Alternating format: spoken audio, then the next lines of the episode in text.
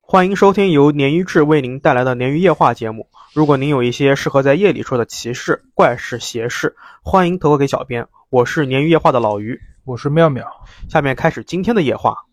好，欢迎收听本期的鲶鱼夜话。哎，欢迎回来。今天开启我们的第二个城市系列——嗯广西鬼市。啊嗯这个第一个故事呢，我们开门见山，来自于我们网易云的鱼友叫 Y J O Y，就 Y Joy，下面我们称他为小 Y。嗯，小 Y 说自己小时候起初是坚定的唯物主义，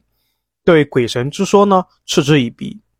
无论听到的故事啊，还有这种经历啊有多离奇，他始终相信这个背后是能够通过科学来解那释不。跟你一样吗？对，但他可能会像瑞一点，就是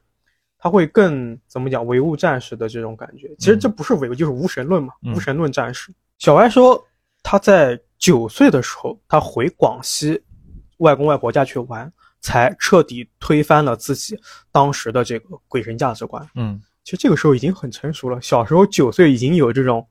价值观的概念了，是吧？小时候应该只懂害怕一般的，对对是吧对，，害怕觉得有或者没有啊对我还说呢，外公家当时是自建房，一楼是杂物间，二楼是外公和外婆住，小歪和母亲呢住在三楼，也就是这栋建筑物，就是这个楼嗯前后发生了三次诡异经历。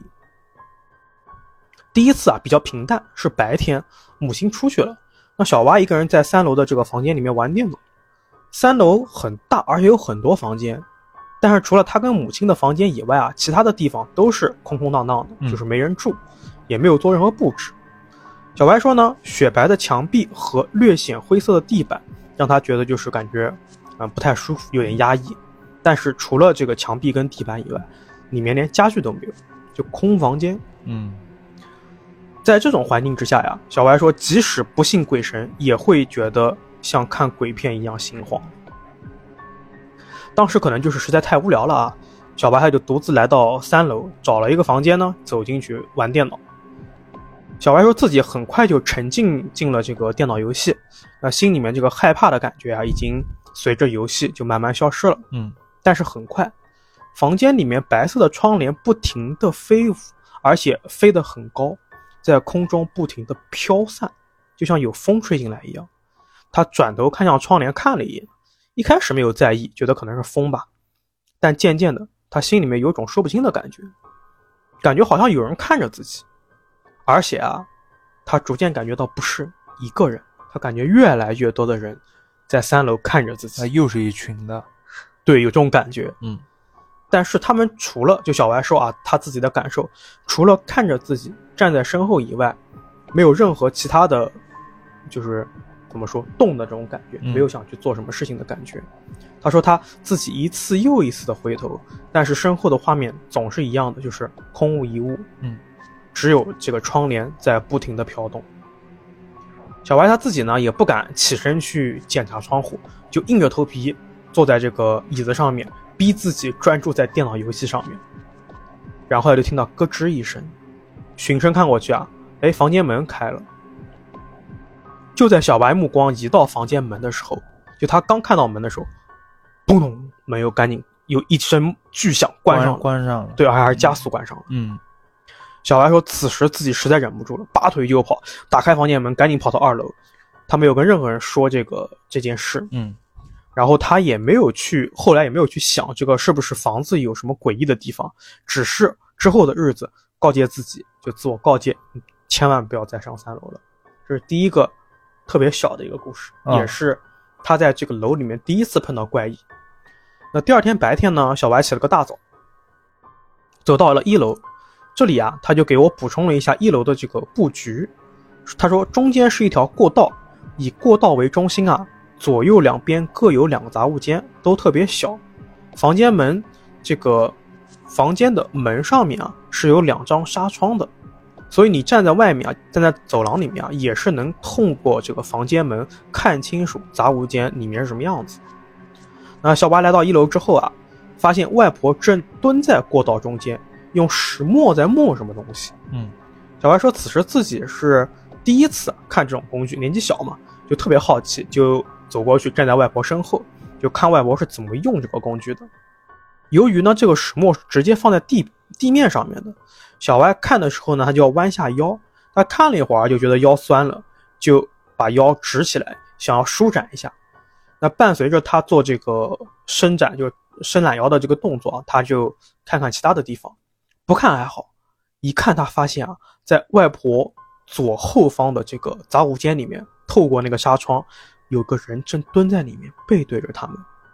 嗯，而且这个人的身影啊，跟小歪记忆中任何人都相去甚远，就是完全没看过的一个不熟陌生的不。熟悉的声音，对对对，嗯，小白定睛看了两秒钟，确定确实里面有个人影，他就赶紧拍了拍外婆，说：“外婆，外婆，里面有个人。”外婆听到之后就抬起头问：“哪边有人？”然后小歪再去看那个房间的时候，那个人就消失了，嗯，房间里面又变成了空无一物的样子。但小歪这个不死心嘛，他就指着那个房间说：“那个房间有人。”然后外婆呢就直接推门走了进去，小歪也跟着走了进去。但是，一样的，这个房间里面呢，除了地板上放着几个罐子以外，什么也没有，甚至这个房间连窗户都没有，就是一个小小的杂物间，只有一个出口，那就是他跟外婆走进来的那个房门。小白说呢，其实第一件事和第二件事啊，他也都没太放在心上。嗯，可以说这两个事件都是铺垫，第三次是结结实实把他吓到了。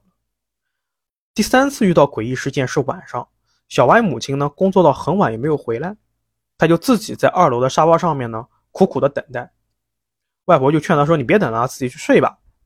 但是因为之前经历过那个第一次事件嘛，嗯，小歪就害怕，啊他就不敢去，他就不敢回三楼那睡不。是啊，对对，是他本三人楼的事情，对，他和母吧亲睡三楼嘛。嗯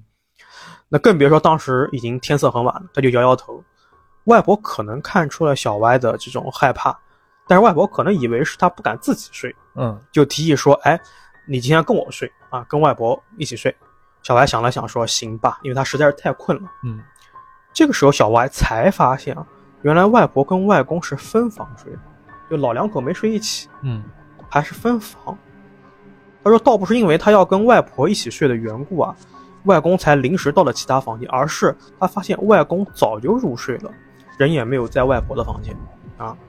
这个时候呢，小歪说自己当下也没有多想，但是后面诡异的事情发生之后啊，他回想起来才觉得这个事情是不是有问题。嗯就是外婆跟外公分房的这个事情。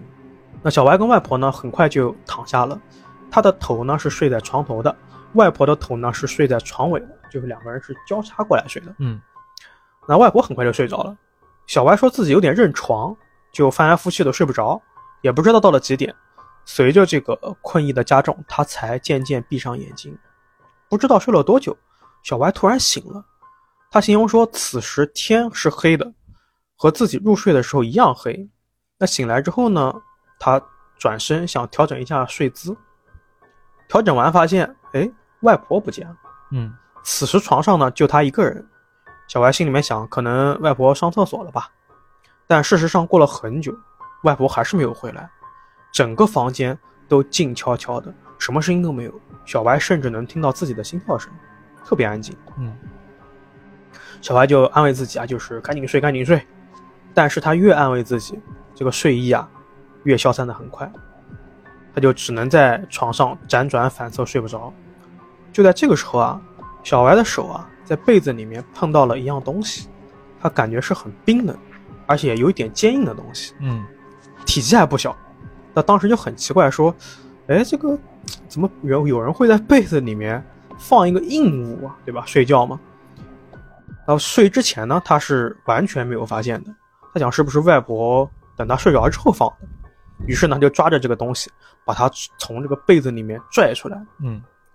你猜是什么？我猜不我猜不到你是不敢猜，啊是一只脚，啊，一只断脚，肉啊，没有，就是一只感觉像僵掉的，就就是尸体吗？，对尸尸体的体那的一种脚部。分啊，对，而且小歪补充说是一个从脚踝处被切断的一只脚，我靠，在月光底下，小歪甚至能看到它毫无血色的这种惨白的皮肤，还已经嗯有点变硬的这种感觉。嗯小歪自己吓得手剧烈一抖，然后这个断脚呢就掉到了床下面，具体的还不记得了啊。小歪他躺着动也不敢动，心里面就赶紧祈祷外婆快回来吧。但等了好久好久，外婆还是没有任何回来的迹象。那四周也一如既往的一片死寂。嗯，不知道等了多久，小歪再也忍不住了，他翻下床，心想着一定不能踩到那只断脚，然后就飞奔跑上了三楼。他说自己怎么跑上三楼？为为什么不去一楼啊？他对这个也也对啊，我没问他嗯下他头不来。是怕三楼啊吗？对，但他可能他觉吓得坏了已经，三楼有母亲嘛，嗯，嗯他嗯，妈妈在嘛，他就飞奔上去之后呢，就赶紧敲门，哎，正好是他母亲开的门，嗯就他妈妈已经回来了。嗯，那他们俩呢，什么都没说，小歪就躺到了母亲的床上，然后就慢慢的就犯困，再次入睡了。一第二天一早啊，小歪就醒了，他就跑到外婆的房间。那这个时候，外婆已经起床了，房间里面又是空无一人。他竟然开始搜寻起昨晚那个断脚，让看看在不在。他找遍了这个房间都没有，他甚至找遍了整栋房子，也都没有。他说连类似于人体模型的东西也没有。小歪说这个事情啊，他没有跟家里面任何人说，外婆也没有去追问为什么他晚上睡觉睡得好好的，突然跑掉了。但是连续三次诡异事情之后啊，他开始头晕了。一开始只是简单的，就是那种很普通的头晕，但随着时间的推迟，一天一天，他变得越来越晕，嗯然后变成了头疼。小歪最早以为就是水土不服，休息一段时间就好了。直到有一天下午，外公喊他出去散步，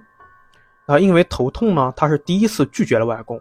就告诉外公说我自己头太疼了，不想出门。嗯之前都是外公叫他随叫随到的。听了这个话呢，外公就很重很疑惑的重复了一句说头痛，然后就走到他面前，仔细端详起他的脸，看了大概十几秒，外公这种本来这种满面笑意的这个脸色啊，就收敛了一些，就跟小歪说：“你这是中了杀气。”小歪在投稿里面，在这一段他这个杀气的杀，用的是沙子的沙，嗯啊，黄沙的沙煞气啊。小歪第一次听到说，哎，杀气，他第一次听说啊，那是煞气是吧？哎，也有点像，但不是。嗯你往后听啊。对小歪说，第一次听到这个名字，他觉得可能是某种民间的叫法，才会有这种奇奇怪怪的名字。也没等小歪多想，外公就抬起手，伸出两个手指头，就卷曲起来，然后呢，就用这个凸起来的指关节伸到他的额头的地方，就夹住小歪额头的皮，就迅速往后扯了一下，嗯就就是夹着头皮往后一扯，啊脑门，然后小歪就好痛啊，就出乎意料的痛，特别痛，痛的小歪下意识的就把头往后仰，但没想到外公可能已经意识到或者是预料到他会有这种动作，就按住他的后脑勺，让他忍着点哇，又重复了之前的动作，嗯就又夹。我以为夹到这边就结束了，没想到啊，外公是一次又一次的夹起他额头的头皮，夹了五个多小时是吧？就一直夹，反反正就是往，而且每次夹了之后就迅速往后一扯。嗯，小白说大概也就十多次吧。外公说好了，但是呢，你每天都要这么操作一下。嗯，小歪就说，哎呦，很疼嘛。他第一反应就是跑到洗手间去照镜子，然后他看到这个镜子里面的自己啊，额头上有一道鲜红的痕迹，就是外公夹的那个位置。那晚上洗澡的时候呢，他又看了一遍，那道鲜红的痕迹啊，还是非常的明显，没有任何变化。那就像外公说的，果然每天外公都会伸出手去夹这个小歪的额头，但是这个疼痛感啊，却是一天比一天轻了。他感觉到外公的动作和力度其实并没有发生任何变化，但是扯头皮的这种疼痛呢，就逐渐减轻了。那与此同时呢，小歪的这个头痛啊，也慢慢的好转了，而且他每次他被外公夹完头都之后，都会照镜子，额头的那个鲜红的痕迹啊，从第二天开始就会慢慢变淡了。 嗯但是呢，整体而言，它还是能够相对明显嘛，只是它一天比一天淡，从最早的那种鲜红色变成了粉红色。那不知道过了多少天啊，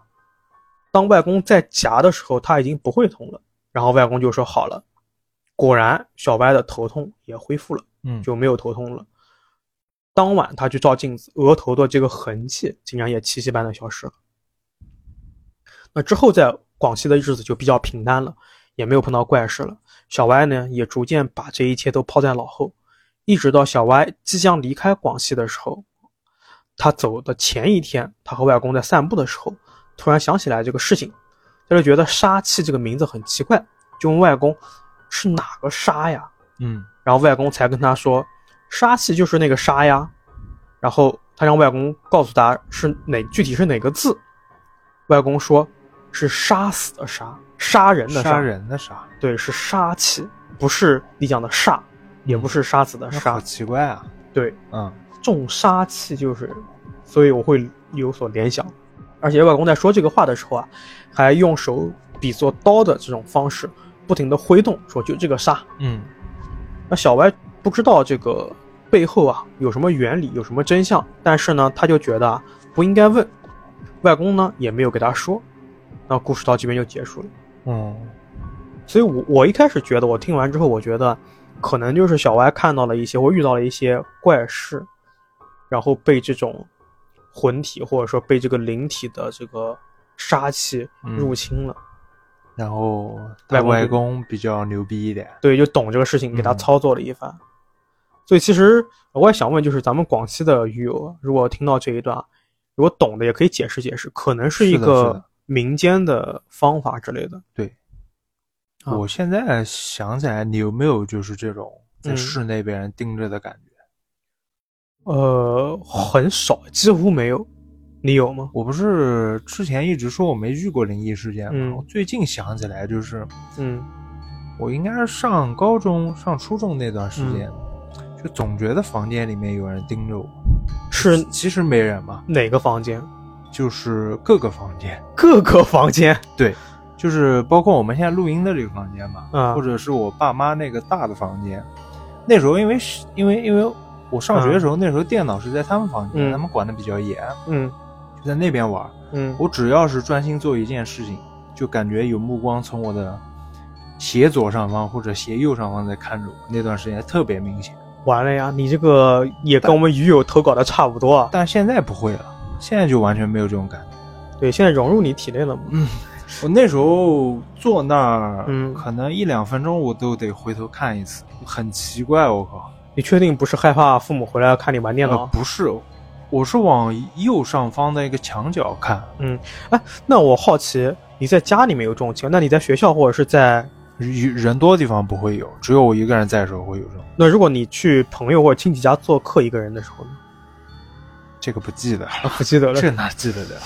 你这么一说，我倒真没有这种。但是我有一个什么情况呢？就是比方说我们在公交或者地铁上，嗯，这种公共交通工具上人多的时候，如果有人盯着我，我会有反应，就会我会察觉到有目光盯着我，我会抬头，而且很多时候都是能够立刻锁定是哪边的目光盯着我。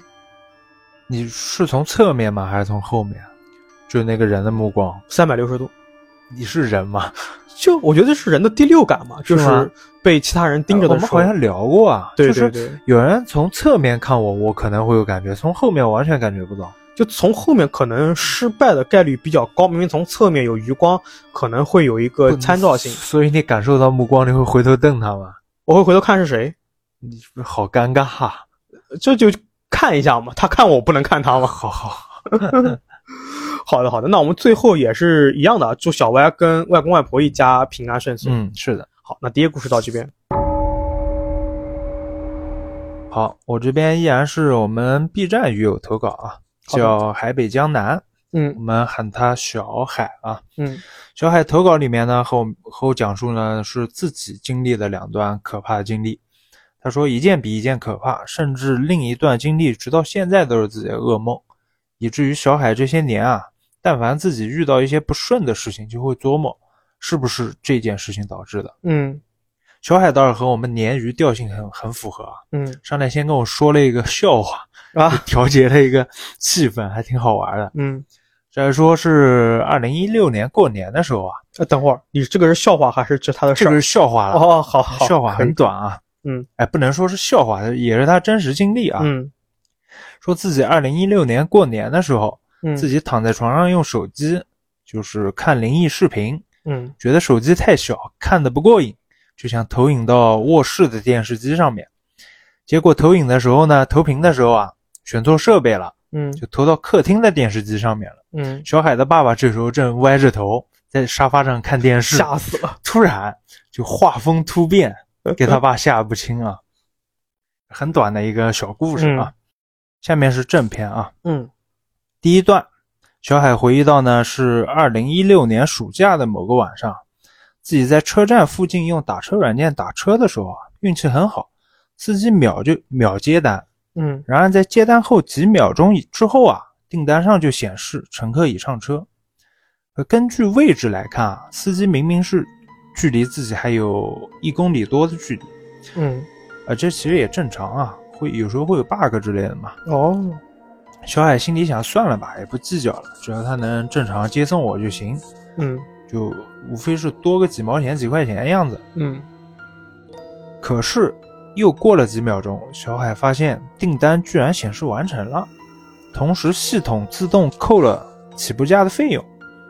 而司机当时距离自己仍然还是那一公里多。小海立刻就打电话给司机啊，电话呢显示是空号。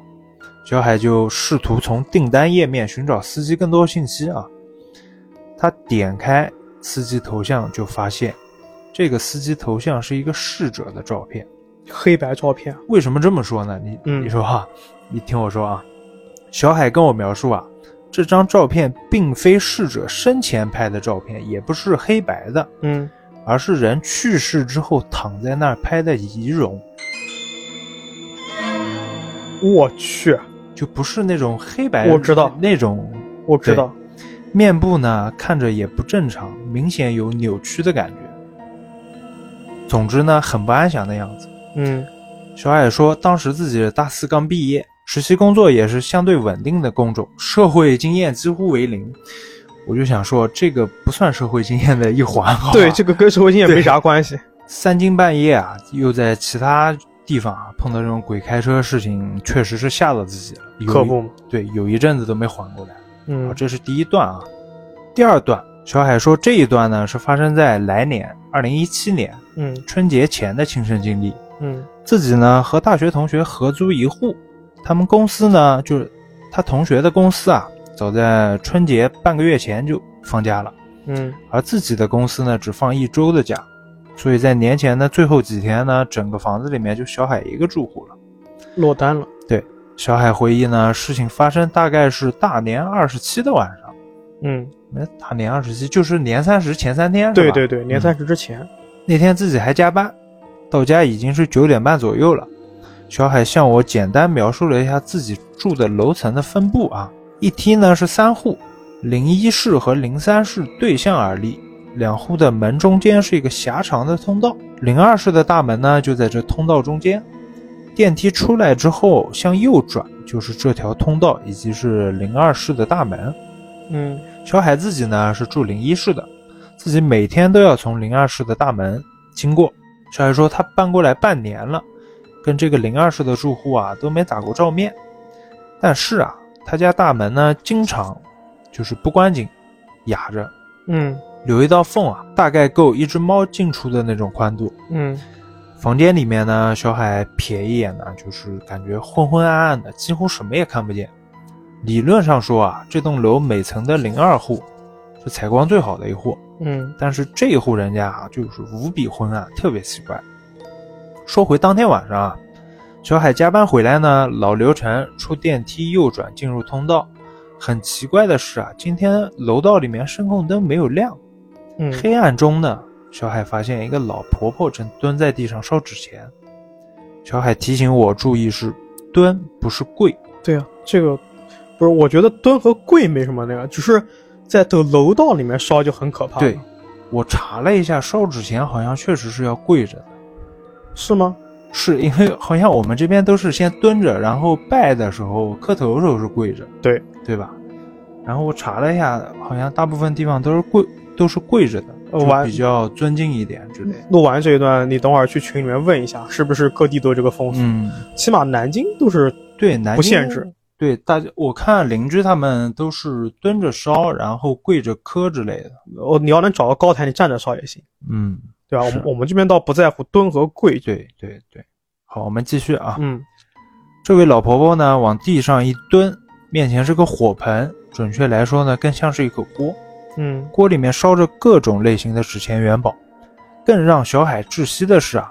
他烧纸钱面向的方向是自己家的大门。我去，这个就很不好了。对，小海心里一紧啊，说这个人大晚上的对着我家大门在烧纸钱干嘛？嗯小海现在和我回忆起来啊，当时自己的反应也是诡异至极，诡异到小海甚至认为当时的那个人都不是自己。小海说自己那一刻竟然出奇的冷静啊，因为通道很窄，嗯老婆婆和她火盆站在通道中间，自己过不去。嗯小海当时鬼使神差的决定啊，索性我不走了，自己就静静的站在这个老婆婆侧后方。她慢条斯理的烧呢，就像小海不存在一样。嗯小海呢就在旁边从容的站着，也不急也不催。这头铁啊。是过了大概有十分钟，嗯，烧了十分钟他啊、看了十分钟。这哪有烧纸能烧十分钟的呃，这还好，啊？这还好。我烧过一个小时的， 啊你这个烧的慢，真的，我我烧过一小时的。小海说呢，老嗯婆婆终于有动作了，她侧了侧身子，做了一个腾出空间好让自己过去的假动作。为什么？么是假动作啊？因为她只有上半身稍微做出了那么点样子，她自己的这个老婆婆腿啊没挪地儿，嗯火盆也没挪地儿，嗯烧纸的动作呢依然也是没停下来的。嗯一切原来是是什么动作，这个老婆婆让一下还是什么动作，嗯但是小海说自己居然真的走过去了。嗯擦着她的边儿，就是擦着这老婆婆边儿啊，甚至几乎已经擦到火盆的边儿了，嗯，自己像被夺舍了一般。当时冷静的呢，也不像自己一样。小海走到自己家门口啊，也就是这个老婆婆烧纸的正前方，按下大门密码，门锁提示音出现，密码正确，欢迎回家。小海说，往常这个时候锁舌就会自动弹开，但嗯那天没有，门还是锁死死的。小海第二次输入密码，这次门开了，自己走进去，关上门的一瞬间，巨大的恐惧感这才袭向小海，啊后知后觉才了。反应过来。嗯小海跟我说，自己当时其实可以透过猫眼去确认门口情况的，但是实在是不敢了。对，当天晚上，小海一没有洗澡，二没有脱衣服睡觉，开着灯，睁着眼干熬了一夜。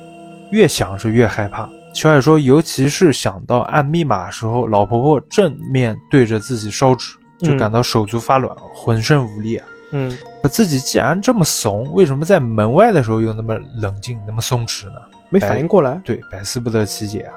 十分钟还反应不过来吗？就可能就是，可能当下的这种应激反应，人已经木讷掉了。嗯我感觉可能是这样，小海说呢，后面两个晚上呢，自己都是住快捷酒店里面的。就害怕了。那两天自己大脑不自觉的就会开始总结自己近期遇到所有怪事，比如说他经常在半夜听到有人做手工的声音，嗯那声音既然像既像是在从楼上传出来，又像从隔壁传出来的，既像是搭积木然后推倒的声音，又像是搭砖瓦推倒的声音。又比如呢，零二户上面门的旁边有一个奇怪的神龛，用红布蒙了一部分，看不清楚供奉的是谁。小海说自己的父母家里面也供奉了类似的观、嗯观音菩萨之类的，嗯菩萨神龛呢是被安置在家里面的，自己亲戚家里面也是把各自供奉的真神供在家里面，哪有说是像零二户那样放在外面的？自己呢还是想不明白啊。那就像开头所说的，这件事后劲大到小海这些年，但凡有不顺的事情，都会嗯往那上面凑。啊，这个故事投稿就到这边了。呃，你有把小海拉进群吗？好锐利的问题，啊，你知道为什么吗？嗯，因为他如果拉进群，我加他，我来跟他讲，我让他把这些事情全部放到心里面去，因为真的这些东西特别有合理的解释。嗯我的经历跟他几乎一样，嗯，我听听呢。就是，呃，其实很多时候我们的跟鱼友去收投稿啊，他投的是这一部分，他投的可能他的恐怖程度只有百分之五十，当我们跟他聊的时候，嗯他自己挖掘出了剩余的百分之五十的恐怖的点，对不对？嗯然后你刚才讲的时候，我一开始没觉得，后面我把我自己身边的事儿挖掘出来了。嗯，我记得我跟你讲，哎，你去去我家，我家不是有个对门吗？我不记得了。哦，就我想起来了，对我自我现在住的那地我好方，像看到了。他打开之后，打开门，玄关那边放了一个半米高的神像。这事情已经有两三年了，还在那儿吗？还在那儿，而且每天晚上，他可能我觉得大家可能是做那种饭店生意的，他每天晚上八点钟到凌晨两三点钟干活，就是出出进进啊，等等等等。他那个门开着，就是一股那种烧香礼佛的那种香火气息，就是香炉的那种气息，就会往我这边飘。你哪天拍拍张照啊？我之前他们也，你记得我给你看，我给你发过一张照片，就是对门烧纸的照片，也在楼道里面烧。但是我当时毫丝毫没有这种鬼神的感觉，我就是感觉，因为是老楼嘛，嗯危险系数太高。其实很正常，你要是在楼道里面烧纸，你去举报物业，一报一个准，肯定立马就公安就能上门，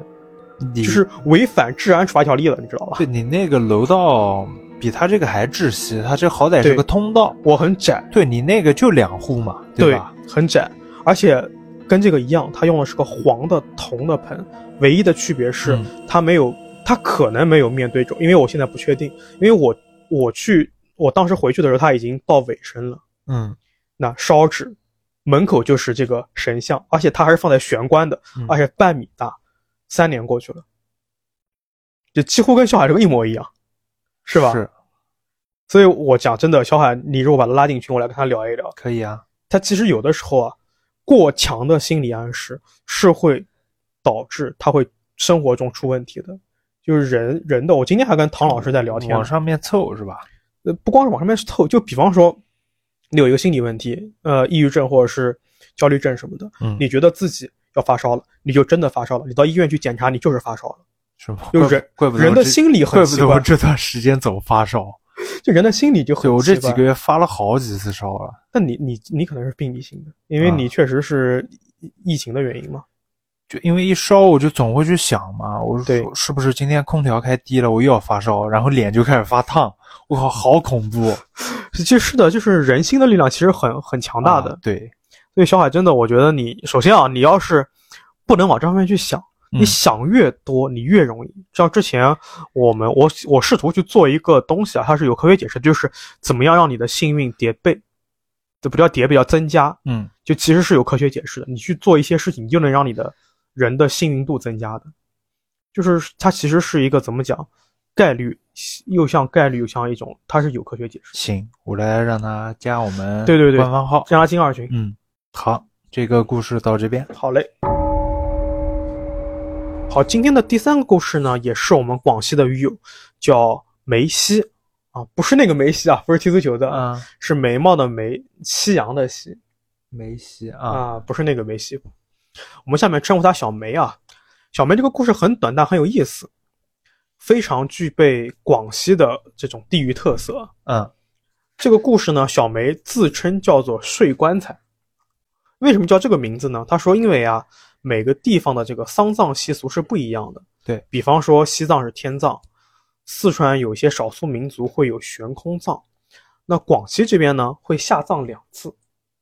啊，嗯不知道有没有听过？嗯，怎么操作呢？我也是第一次听。嗯第一次下葬呢，就是人去世之后，你这个停棺停七天，然后就正常的下葬了。那第二次下葬呢，是在第一次下葬之后的三年，请阴阳师傅算好时辰，算好适合参与的人，重新开棺，把尸骨重起出来，用新的棺材把尸骨下葬到算好的地方。那这边就有一个小问题，就是旧的棺材怎么办？嗯，而他今天说的这个故事呢，就是关于这口旧的棺材的处理方式的。其实我觉得可能广西也比较大，不见得整个广西省都有这种风是俗，可能是一块儿地方，，嗯对一个地域的嗯，到时候我再跟他确认一下。那小梅说自己高中就读的这个中学呢，它是一种全日制的封闭式的学校，但是这个学校呢，它排名比较靠后，所以里面的学生呢是比较顽劣的，逃课啊、打架呀、都是常有的事情。嗯当时为了逃课去网吧上网啊，基本上很多男生都会这个晚自习时间翻墙出学校，然后去通宵。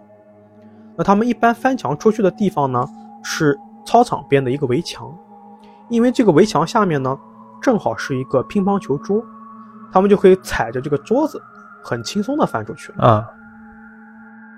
那围墙的后面啊，是一片居民楼，很老式的居民楼、老房子，还有一些菜地。而且啊，路灯也比较少，所以他们翻出去之后啊，老师站在这个，即便老师过来站在桌子上，也看不到他们的脸。所以这边一直是他们翻墙逃课的不二之选，嗯，可以这么说。那记得有一段时间啊，学校突然开始严抓这种逃课行为。那为了震慑这群学生啊，门卫甚至把看大门的狗牵到了他们经常去翻的这个围墙这一段。 那门卫他们希望是这样的，就是有人翻墙就有狗叫嘛，嗯，然后老师听到狗叫声就去抓人。但是吧，总是有一些男孩子，他们是无畏无惧的，就是为了出去上网打游这戏不。更刺激？那有一天晚上呢，有个体育生他就要翻墙出去，他刚到墙边就被狗发现了，然后狗就开始汪汪汪叫了。老师听到这个声音啊，就赶紧追上来了。体育生见状呢，更是着急发慌，他一脚跨上这个乒乓球台，然后就往后一蹬，双手呢撑到这个围墙上面，他就站在了这个围墙上面，然后看也没看就往另外一边跳下去了。啊，好危险啊！因为他可能是以平时的经验啊，这个围墙另一头就是菜地嘛，嗯，他泥土可能比较松软，大不了摔一跤，但是问题不大。他本以为跟之前一样就是平安落地，但是落脚的感觉不对，像踩到了什么木材上一样，嗯发出了砰的一声。完了，而且啊，它落地的这个地面，就它踩的这个横截面，还是滑溜溜的。嗯，他一个没站稳，往后倒了下去，后仰摔倒了下去。那手本能的就向后方张开，就是想保护自己，然后双腿呢就伸直，就一屁股坐下去了。等他摔倒之后，他才发现啊，两个手扒住了边沿，就是不知道什么东西的边沿，上半身没有完全倒下去。嗯，他就感觉他手和他的整个下半身接触的这个地方又湿又黏，还有一股子非常难闻的腐臭的味道。嗯，他刚从这个摔倒的这种惊吓中清醒过来，环顾四周，他吓得这个时候他发现之后，他吓得要叫出来了，然后就是紧接着就哭起来了。哭起来了，对，你想高中男生还是体育生啊，哇哇大哭。看到啥了？赶来的老师听到这个声音也吓了一跳，一开始他以为是完了，这孩子可能摔伤了，啊啊，啊才会发出这种很绝望的哭声，用绝望来，他就翻上墙头，赶紧用这个手电筒往下找，不看还好，一看老师也头皮发麻，嗯墙下摆着一口没有盖盖子的旧棺材，嗯，那个男生正坐在棺材里面，他上半身呢，两只手使劲的撑着这个棺材的边缘想出去，但是就是站不起来，在里面绝望的哭。这吓软了吗？是，完全吓软了。老师就惊呆了，马上就开始喊人，然后又来了几个男老师，就翻过围墙把这个男生给救起来了。嗯之后他们才知道是这个菜地里面，就是菜地的拥有者这边的居民长辈需要第二次下葬了，就把这个棺材啊里面的尸骨收敛了，重新下葬了。但这个棺材呢还没地方处理，就先放这儿。哦，还好还好，对还好是空的，虽然挺晦气啊，是的已是的已经很晦气了。是个巧合，嗯所以呢，这个男生啊就这么翻进了棺材 里面。这个故事到这边就结束了。嗯，那但是我觉得，就一个是真的很有地域色彩嘛，就是广西这边的一个对，习俗，其他地方可能没有没有这样的。对，嗯，呃，而且也符合鲶鱼这个鬼市笑谈的这种感觉。这个 太这个倒霉也了不知道该心疼他还是该是， 是的活该，谁让你上网去？你知道为什么我嗯，看这个故事的时候，我就特别的开心，有不能说开心，要开心过分了啊啊！，就就就会充满喜感，就是嗯因为我脑补的是你，为什么？ 你体育生嘛，你也有我撞，哎不是体育生，好 吧？这你就是很有提升的外形嘛。我就想，哎，妙老师一翻墙，啪掉进去过了，分了，啊过分开始哇哇哭。这个。这真给吓到了，一般一般谁高中男的已经不可能再哭了，对对对，对吧？就真的给吓狠了。啊、哎，这个也挺欢乐吧？是的，是的，也为咱们后面的这个故事先起个小头吧。 嗯，好，那今天第三个故事到这边。好，鲶鱼在妙老师以及我们鱼友的鼓励和要求之什下啊么，叫鼓励呀、就是鱼友鼓励我们嘛，嗯你是这个要求嘛，嗯，做了一个新的一个不是很少见，但是对于鲶鱼来说是一个很新的，就是案件分析是的，啊。最好最呃正好啊，最近很火的一个剧电影啊，不是剧，很火的一个电影叫做《消失的她》，你看了吗？我没看，我也没看，但是我对这个但是事也情，对已经很熟很火，啊这对个对对太火了，这个已经对是的，在做这个案件之前啊，我也跟缪老师讨论了一下，对，是不是这个比较合适？因为老于觉得啊那句老话嘛，叫做“真正的悲剧就是把美好的东西撕碎给人看”。当这种落差或者说是反差形成的时候啊，这种情绪就会被拉扯，有的时候会拉扯到某个极端。那从传播学上面讲呢，这个时候啊，人们就会被某种特质吸引。那说到底呢，嗯无论是媒体还是这种影视作品，它是有天然的暴力属性的。嗯是它的暴力在于对于界限的跨越，无论这种界限是正面还是负面的。嗯所以我觉得这部电影，或者说这部电影的原型，是值得大家去看一看或者了解一下。，对，稍微了解一下嗯那下面由妙老师来给大家简单的先介绍一下这部电影嗯。是。好，说回电影本身啊，其实这部电影原型呢众说纷纭，但是目前最主流说法是那个泰国悬崖杀妻骗保案件。对，这个案件呢是二零二一年啊就被嗯各大 UP 解读过了，是的鲶鱼在这边呢就简单做个概括啊。嗯下面这两个主角啊是是化名啊，嗯富一代王林在泰国做个体户代购，也算是白手起家，达到了千万级别身家。我靠！那是可以的啊。对，直到二零一七年遇到了男友于东，刚刚结识两周啊，于东就对王林表白了。没想到两个人从认识到闪婚只用了两个月时间。婚后呢，于东渐渐的就暴露了本性，各种令人发指的行为不断，特别是滥赌、嗯赌狗啊。嗯可能是因为王林怀了于东的孩子，他不断忍，加上心软，让于东愈发猖狂。嗯一直到了最后，在二零一九年六月九日，在二零一九年六月九日这天，他们来到乌文府的帕登悬崖。嗯于东为了骗保和接手王林的财产，居然把怀有身孕的王林推下了悬崖。好在天无绝人之路啊！虽然全身骨骼几乎已经摔断，但是王林奇迹般活下来了。嗯被泰国警方救援后啊，没想到在医院里面，经过多次死里逃生手术才活下来。王林还要面对于东的死亡威胁，一直到最后，于东才被绳之以法。对，其实我在我记得当时二零二一年的时候很早嘛，就有很多 UP 主在说这个事情。然后有一段让我特别的印象深刻，就是在医院里面，因为他是在泰国医院嘛，嗯，所以医生啊、警察都不懂中文。对。然后呢我我知道，就是对那个男的，就是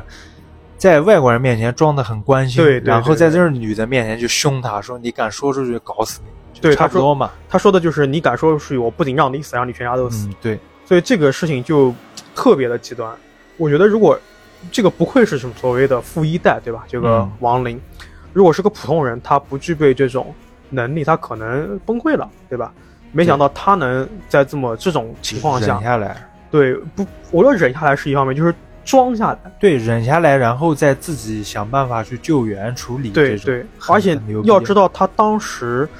已经做了很多大手术，他浑身的骨头都是有这个断裂啊，乱七八糟的。他做了那么多手术，整个人都虚弱的不堪的一塌糊涂。他在这种非常糟糕的身体状况下，他还能和这个于东斗智斗勇，是的，让我这个觉得很很牛逼。这个这个是的是的对他好像后面康复的也还行，好像是。对，近其实一直到这个电影上映，因为前段时间电影上映之后啊，这个王林他还发的这个微博，说是三年前他们到南京拿到了自己的授权。嗯，这个女女不能说女孩吧，这个女士王女士她，我不知道是不是南京本地人啊，嗯但现在现居在南京。哦对， ，respect，所以真的是怎么讲呢？就是看人呐、就是 真的是阅人要尽量要多看一看吧，我只能这样讲，因为他们从相识、相恋到结婚两个月，对。我们鲶鱼一般是没什么定性的结论嘛，对，嗯我这边下个定性结论啊，就是赌狗是必死的。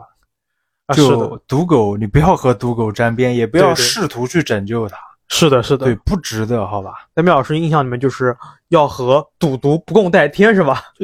赌博这个，因为赌博出现的这些就是嗯很惨的案件啊，事情实在太多了，就是看太多了。你没接我的梗呢？我刚刚说赌徒，你没有黄吗？ 黄就危害就比较小一点你了。其实对我刚刚讲的不是对啊，我完全就没有在意到没 有黄。这些东西都要都要不沾啊，但是嗯赌和毒这两个东西，它是一种压榨人性的东西，是的，它会把你的这个人性拉扯到极限，然后它会通过不断的高频的刺激，其实黄也一样嘛，嗯只，是没有赌毒那么的极端是。啊，就是你很正常，你烟都戒不掉，你还想去戒？哎，你对吧骂谁呢？ 啊，没有没有没有，啊，就这么讲吧，就很多有的时候可能会有很多怎么讲涉世未深的啊人，都会觉得啊，我我有我有意志力什么的，就尽量真的别试一碰。试是吧别？碰千万不能试这个对，太多血的教训了。这个对，现在可以讲，你连抖音都戒不掉， 对吧？啊你还对戒毒？对啊，这抖音就是个算法，你们连抖音都解不掉。就毒其实哦不是毒了，赌其实也是个算法，嗯它会通过不停的刺激。因为我这个事情我深度聊过，你知道吧？我跟朋友就是他去澳门前两把你肯定能赢，嗯，他为了让你留下来，为了去刺激你那根神经，那如果他遇到那种见好就收的呢？比方说我，啊，我可能第一把就结束，我 就走了。对啊，那不就赚了吗？因为我们两个可能对这种娱乐，就是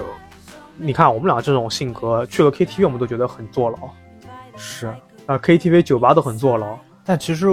我还是挺嗯，喜欢赌，挺喜欢赌类类型的东西，就是嗯，你像他们那玩的手游什么抽卡，不是也是这种类型的，有有一点这种成对分吧？是有一点成分，我赌运。气嘛。大部分人都会对这个上瘾，哦，我不会，你不会是吧？我完全不会。哦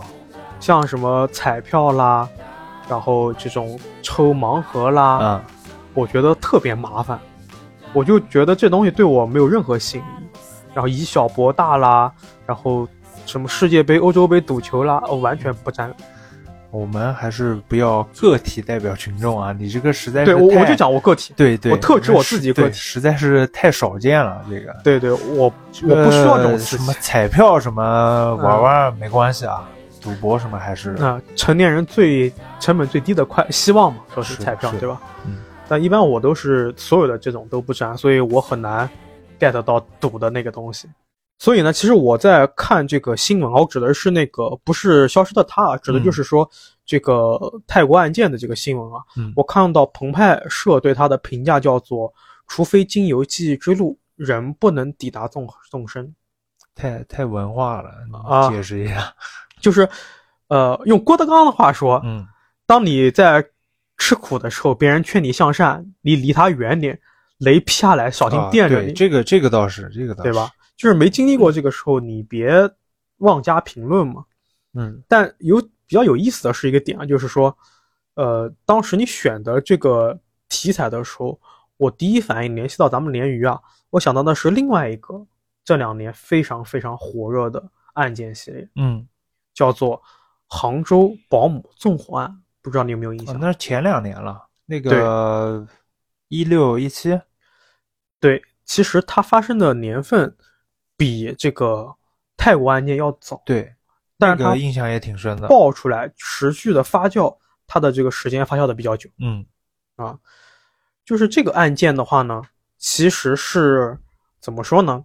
我先带大家回顾一下这个案件本身吧，嗯大家可以注意一下这案件里面的几个时间点啊。二零一七年的六月二十二号凌晨的五点零四分啊，就是也不算凌晨吧，就是嗯清晨五点十四分，五点零四分，杭州幺幺九指挥中心接到了报警电话啊，报警人称在望江路和枝江路交叉的这个路口小区里面发生了火情。那户主报警称呢，自己的家中着火了，叫做蓝色钱江二栋一单元，嗯，幺八零二室。幺幺九接到报警电话之后啊，先定位了位置，于五点零七分，就是三分钟之后，组织了力量立刻前往现场。五点十一分，四分钟后抵达了这个蓝色钱江鲲鹏路的这个正门。嗯，由物业保安带着这个火警，就是我们的消防人员，进入了这个小区。那在行车途中呢，由于当时那个消防通道啊被铁门阻拦，消防员呢，他在中途就下车破门，浪费了一点点时间。嗯，五点十七分，六名消防员携带灭火装备，乘电梯到了这个十六、十七、十八楼，进行了这个灭火工作，就是嗯从这个灭火的这个楼这边开始，就是一起去扑扑灭这个火，同时呢，也疏散了其他的楼层人员。那五点四十的时候，由于消防栓的这个水压不足，水量小了，没有办法对这个火区达到这个压制性的作用，他们就启动了消防栓和消防车进行加压。嗯，那水压呢还是没有太大的变化，导致在六点零八分的时候，屋内的这个温度开始升高，开始有大量的烟雾聚集，屋内开始回燃。消防员当机立断，改变了这个灭火计划，开始铺设这个灭火的水带，一直到六点十五分，这个水带铺设完毕，然后对火势进行了压制。过了将近三十分钟，现场这个火被扑灭了。嗯啊，这几个时间点，其实最重要的就是说，当时他们到达的时候是五点十七分啊，也是在二十将近二十分钟之后，五点四十的时候，他们已经开始重新规划这个灭火方案了。嗯这是一个时间点。那在七点的时候啊，就是火全部被灭了之后，消防员发现有四名被困人员，分别是一个大人和三个小孩，也就是我们的这个故事主角的妻子和三个孩子。是啊。那案发之后呢，这个公安机关和消防机关都格外重视，因为死了四个人嘛，嗯就一起去侦查此案。经过各种的这个侦查，起火时间啊、火势蔓延啊等等等等证据分析，断定为人为纵火。那嫌疑人呢，就定为这家的保姆，叫莫焕晶。经过这位莫焕晶的这个审查，他对这个犯罪事实供认不讳。嗯，莫焕晶这个人呢，三十四岁，广东东莞人啊，因为痴迷于赌博啊，嗯负债累累。二零一五年呢，为了逃避这个债务啊，就出来打工，先后在浙江绍兴、上海从事过保姆工作，嗯，但也是因为偷盗这个户主的财物被辞退了，哦，惯犯，对惯犯。一六年的时候呢，他通过这个中介的介绍，就来到了这个目前的这一户户主家里面。嗯进行了保姆工作。在工作期间呢，他也是，第一呢，他通过这个手机软件进行网络赌博，嗯又欠下了一笔债务，开始偷盗这个户主家里面的这些金银器物，拿去贵这重个东西，对，拿去典当行进行典当。二零一七年三月到五月期间啊，他还以这个老家买房为由，向这个户主啊借钱，就是死去的这个、就是朱母嗯就是这个女主人嘛，借钱，前后呢共借了十一点四万，我还借他了，对，嗯，给他了，当然也没有归还了，因为他是用于偿还赌债嘛，嗯，而且又再次赌博，他再次将从户主这边偷到的这个手表典当了三点七五万，用于新的赌博，只是案发他的这个账户里面只剩下了一块钱不到。嗯就全部堵掉了。所以呢，警方在调查了这个莫焕晶的手机之后啊，他就完全找到了这个作案理由嘛，并且呢，他还看到这个莫焕晶在手机的这个搜索栏里面呢，就是上网搜索栏里面搜过打火机自爆啊、沙发着火呀、窗帘着火一些关键字。嗯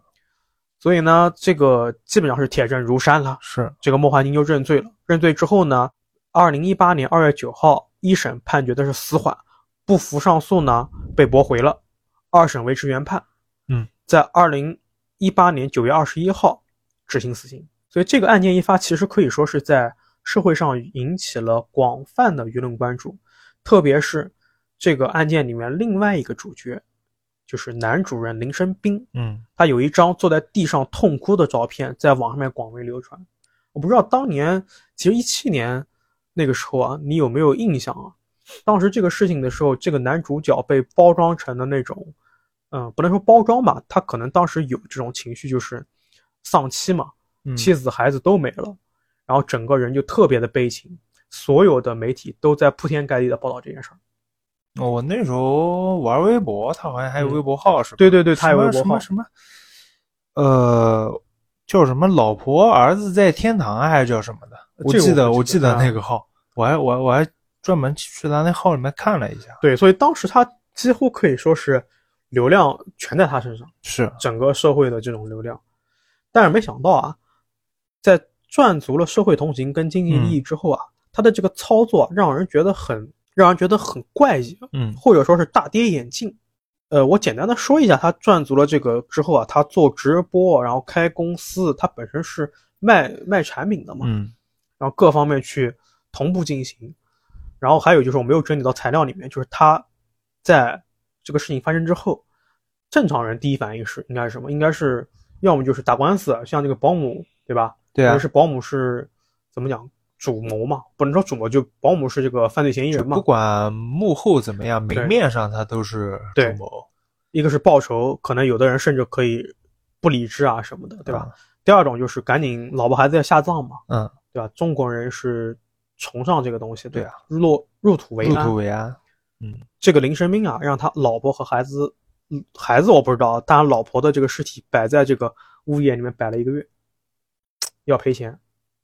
最后物业各方面就是各个跟这个案件有关的这种公家的赔了一点三个亿，嗯然后这一这些钱啊，他的岳父岳母是一分没拿到。嗯，就是那个女主人的那个父母父母，对对对，嗯，这个就让人觉得很很费解啊，对吧？是的，然后他的操作就跟鲶鱼有关了，嗯就是有灵异方面的这种感觉了。是的，他在下葬完妻儿之后啊，做了镇魂井，还有十字锁魂木，以及纹了一些很奇怪的纹身，嗯让人不寒而栗。而且网上面传言啊，说林生斌在二零一七年之前就结识了一个女性，叫什么名字我就不说了啊。嗯，在案发之后呢，就飞快的结婚了，嗯甚至是在二零一九年，有网友在国外看到他跟这个女性在外就是在国外购物的情景。这个时候，女这个跟林生斌结婚的这个新婚妻子啊，已经怀孕了。嗯但这一块呢，我们不想多做评价，毕竟这个是个人的这个感情问题嘛。对吧是的，我们就聊一聊这个事件背后的一些很吊诡的事情。啊首先是传言这个林生斌为妻子朱某和三个孩子安置的这个墓穴啊，我会把这个图啊放到我们的动态里面，也会让阿伟做到我们的视频里面。是的，就懂行的人说，这种设置啊，这种呃墓穴的设置啊，叫做十字锁魂，也有叫十字锁心的。嗯就林生斌他把这几个墓穴摆成了一个十字状，因为他不是有三个孩子和正好妻子四个人嘛，对，嗯正好四个，他摆成了一个十字状。有人说他是为了摆成一个心形，确实有一点心形的这种雏形在啊，但是呢，整个墓地啊，公墓啊是没有人会这么安置墓穴的，因是为啊从风水学上说，这种方式相当于打了一个结，意味着锁定墓中人的魂魄，让他不能出来作祟或者嗯复仇。嗯，就正常摆的话，没有人会给亲人摆这种。对呀，并排摆嘛，正常是的的嘛，你给仇人摆可能会这样摆，你给亲人没有这么摆。对呀，从风水上面说，还新呢，我觉得他说这个新型太牵强了，对，太牵强了。对，而且啊，令人迷惑的操作没结束呢。之后啊，林生斌更是打着纪念亡妻的名义啊，向杭州市杭州的这个近郊叫做极乐寺嗯捐赠了一口水井。据说这个水井深达一百八十一米，我靠，是为了给这个寺庙内的师傅啊提供饮用水。但是令人细思极恐是什么呢？这个图片我们也会放在动态和嗯 B 站上面。这个水井上面写了四个大字，叫做“同真一生”。啊，这个“真”是那个一个至于的“至”，一个“情”啊，这个字嗯“同真一生”然后我发现呢，其实这四个字啊，很多做慈善、做善事，甚至是有一些儿童基金会都会用，但用的不是儿童的“童”，它是“童”儿童的“童”，童真一生，嗯用的是另外一个“童”，就是儿童的“童”旁边多一个三点水，嗯那个童真一生，那个是有一种解释的，就是意思就是，呃，劝人向善向好的这种感觉。嗯，而且在我查阅资料之后，我得到这么一个信息，就是佛家一般是从右往左读，因为这个井上面啊，大家可以看这个图片啊，它一生两个字是竖着放的，就是在一起的，嗯，所以一生不可能是被分开来念的，它就是念就是一一生，生对，就不是一是生生一，对。对那如果这样子的话，从右向左的话，不就变成了一生真同？那这个“真”字又谐音又是“正”，就有点感觉像一生正同。嗯，那这么按照中国翻译过来，不就是要把孩子的这个冤魂给镇压住，对，对吧？关键是这个井上面啊，还写了三个字，叫做“甘露泉”。甘是那个，就是甘甜的甘，甘甜的甘，嗯对，露是露水的露啊，甘露泉三个字。那在这个再连起来，就变成了一身正同全露甘，不给水嘛，就是不给，水，对，就太恶毒了，这个，对，而且你看他把那个同字的三点水也去掉了，就更是不给水。对，那吊诡的事情还是没有结束，这口井呢还被设计成了八卦形，跟加了莲花盖，嗯，这也是风水学中非常流行的一个镇压的寓意。可以说是这么多的迷之巧合，或者说迷之操作综合在一起，就不免让大家去遐想了嘛。而且这个关于这个一八，就是这个井打了一百八十一米，也是有相应说法的，比方说什么十八地狱啊之类的。嗯，这个稍微有点牵强，啊我就不过多做赘述了啊。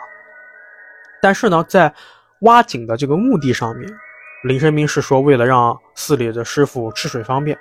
我们且不说这个寺庙在当下有没有通自来水，要知道这个寺庙是在杭州啊，鱼米之乡能缺水吗？对吧？嗯，而且关键是从这个地理位置上面看，这个寺庙附近还有大型水库和大型农庄，甚至是这个寺庙内还有两处泉眼，所以林生斌的这个他的目的啊，让人觉得很怀疑。嗯，就在你可以上网去查这个寺啊，你去搜这个关键词“极乐寺”，他介绍这个寺的时候就说到这个寺里面有两口活泉眼。对，而且这个年代了，怎么可能没有自来水？对，是的，所以这个他所有的这种操作就很迷。然后王麦呢，还有个说法就是说，呃，他纹了一个纹身，把他的这个亡妻跟三个孩子都纹在了身上，嗯，但是纹的这个图案啊，这个面容啊，都非常的不正常。嗯，但我觉得这个是怎么说，仁者见仁，智者见智吧。我这边也不做太多的分析了，有点牵强。但是呢，林生斌他自己这个是倒是可以有考证的啊。他自己之后呢，独自去了一趟九华山。他去完之后，在微博上发言说：“这个三天的九华山之行是我一年来睡得最踏实的。”这个就很奇怪了。嗯，怎么会说睡得最踏实的？是不是九华山嘛？是众所周知的地藏王菩萨的道对，地藏王菩萨的道场。所以他为什么会去完九华山之后说自己睡得最踏实，就很奇怪了。是不是因为他被什么对，被什么东西追了还是被？缠着了？，对，那去完之后做了法会之后就解脱了，这种感觉嗯，就很迷。而且呢，从他的个人微博我们也知道，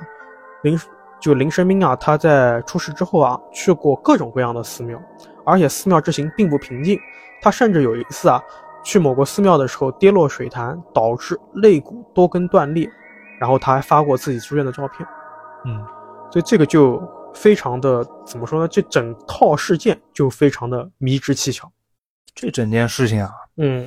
那首先捐井这个事情，嗯我是因为我们这个新的节目嘛，嗯其实我们是通稿的，就不对跟不跟之前鬼故事一样，我们不嗯通稿。我去查了一下，我嗯没查到其他人有捐井的这个行为，嗯，我你甚至你指连的是类似的事情没有捐进就是捐井这个行为就很少。啊？对，就你如果想去帮助当地人，还是干嘛发善心，对对你对修路，你捐牛羊，对，修什么乱七八糟东西都不会去。捐井。对，而且他这个还是个叫什么八八角的井，对，关键是你要去甘肃啊这些地方捐井，那缺水嘛，嗯不，能理解。你跑到你杭跑州杭州捐井，就很迷了。太离谱了。对，然后听说这这口井的地点啊是叫什么？杭州富阳啊，对，名字里也带“阳”字，嗯就是他选的东西、地理位置全是和火有关的。啊，然是后把自己儿子，就是王女这些，嗯，他们名字里面或者什么嗯带水的所有东西都去掉，对对是的，是吧？后面好像听说他后来生的两个宝宝嗯，名字都是和火有关的，那就是对抗到底的这种对感一觉，个是硕硕，还有一个我不记得了啊，还是妙妙还有一个好像是暖暖，啊，好像叫暖暖。它就是感觉就是为了借助这种阳的气息去对你说这个事情，他背后没搞鬼，我是完全是不信的。对，反正就是做的很迷，对，因为本身你做这个事情，就操作就很奇怪，加上你本身又要去避免跟把水全部避掉，对，对吧？网上说、嗯那个井上面刻错字了，然后我想说，就是这种刻错字，他都不去找他对啊，嗯而且这个井造价可不便宜啊！啊，对啊，你很很离谱。啊你本身就是做这个事情，就是为了有一定的这个纪念或者是象征意义。嗯，然后你错了字，你平时你别说你纪念意义、象征意义了，你就平时你正常的去自己家里面搞一下，搞一个什么什么什么东西，字写错了你都纠结半天，对呀、对吧？嗯，所以确实是很很离谱。但是我在网上还找到一个比较吊诡的一个一个事情啊，嗯，嗯、比起这种标准的这种灵异分析，也显得格格不入。就怎么是个怎么说法呢？说在当天啊，大家听刚才我们在叙述案件的时候，有几个关键点啊，就是消防员是五点十七分赶到灭火的，嗯，但是有保安人员在采访中称，这个采访目前大家还能搜得到啊。物业发现火灾之后啊，他们的保安曾经在五点零九分的时候，第一个到达了一八零二的门口。嗯，那这个时候呢，这个受采访的保安说他自己遇到了一个身穿消防服的人，但很奇怪，这个人既没有戴防毒面具，也没有戴氧气罐，嗯，关键是啊，还不止一个人。这个假装消防人员的人啊，用对讲机呼叫了三四个人，但是因为这个时候啊，因为火势开始大了起来，嗯保安自己下楼了，嗯，他不知道这三四个人最后去哪里了。也就是说，在消防员到达开始灭火前的十分钟里，有一批人先到达了火场，但是没有尝试做任何营救措施，因为你知道这个火情出现啊，这个里面我不知道这个具体的这个林正斌的这个亡妻和几个孩子是因为窒息还是因为什么原因导致，嗯对吧？没有救回来。但如果说这个时候你有人来了，你既然身着防火服，你应该有相应的动作，对吧？对，你多一分钟，甚至多一秒钟就，争分夺秒时候啊。，对嗯，你在这个时候你没有任何动作，就显得很奇怪了。是不是他们那、嗯那一派的是吧？呃，其实网上面关于为什么我说这个事情很吊诡，我没有去展开来说，因为网上面有很多分析嘛，嗯，说什么，呃，甚至有人分析说，这个假装消防员的这个人，他的什么衣着样貌跟林生斌的妹夫长得很像，嗯，但这个我觉得有一点稍显证据不足吧。这种非有实质性证据的东西，对对我们还是少说，毕竟是一个是的公众渠道。那整个行为还是很诡异的。对对对，其实所以整个事件，无论是之后做的一些事情或者是措施，还是当下发生的东西，嗯，都比较吊诡，所以这个事情才会，即使到了二零二三年，还是可以拿出来说一下的。所以呢，其实讲了这么多啊，这个案件其实到这边也基本上给我们分析差不多了。还是那句老话，叫做“积善之家必有余庆，积不善之家必遭余殃”。嗯我，们还是希望大家呀，尽量就是能够勿以善小而不为，勿以恶小而为之。是的，那今天的鲶鱼呢，也就到这边就结束了。是，如果大家对这种案件类的事情比较有兴趣的话呢，啊，古往今来这么多啊，呃，这个中国内外这么多事情，我们嗯都可以继续发散出这个主题。也希望大家，特别是知道广西一些相关习俗的鱼友，在咱们评论区积极留言。对，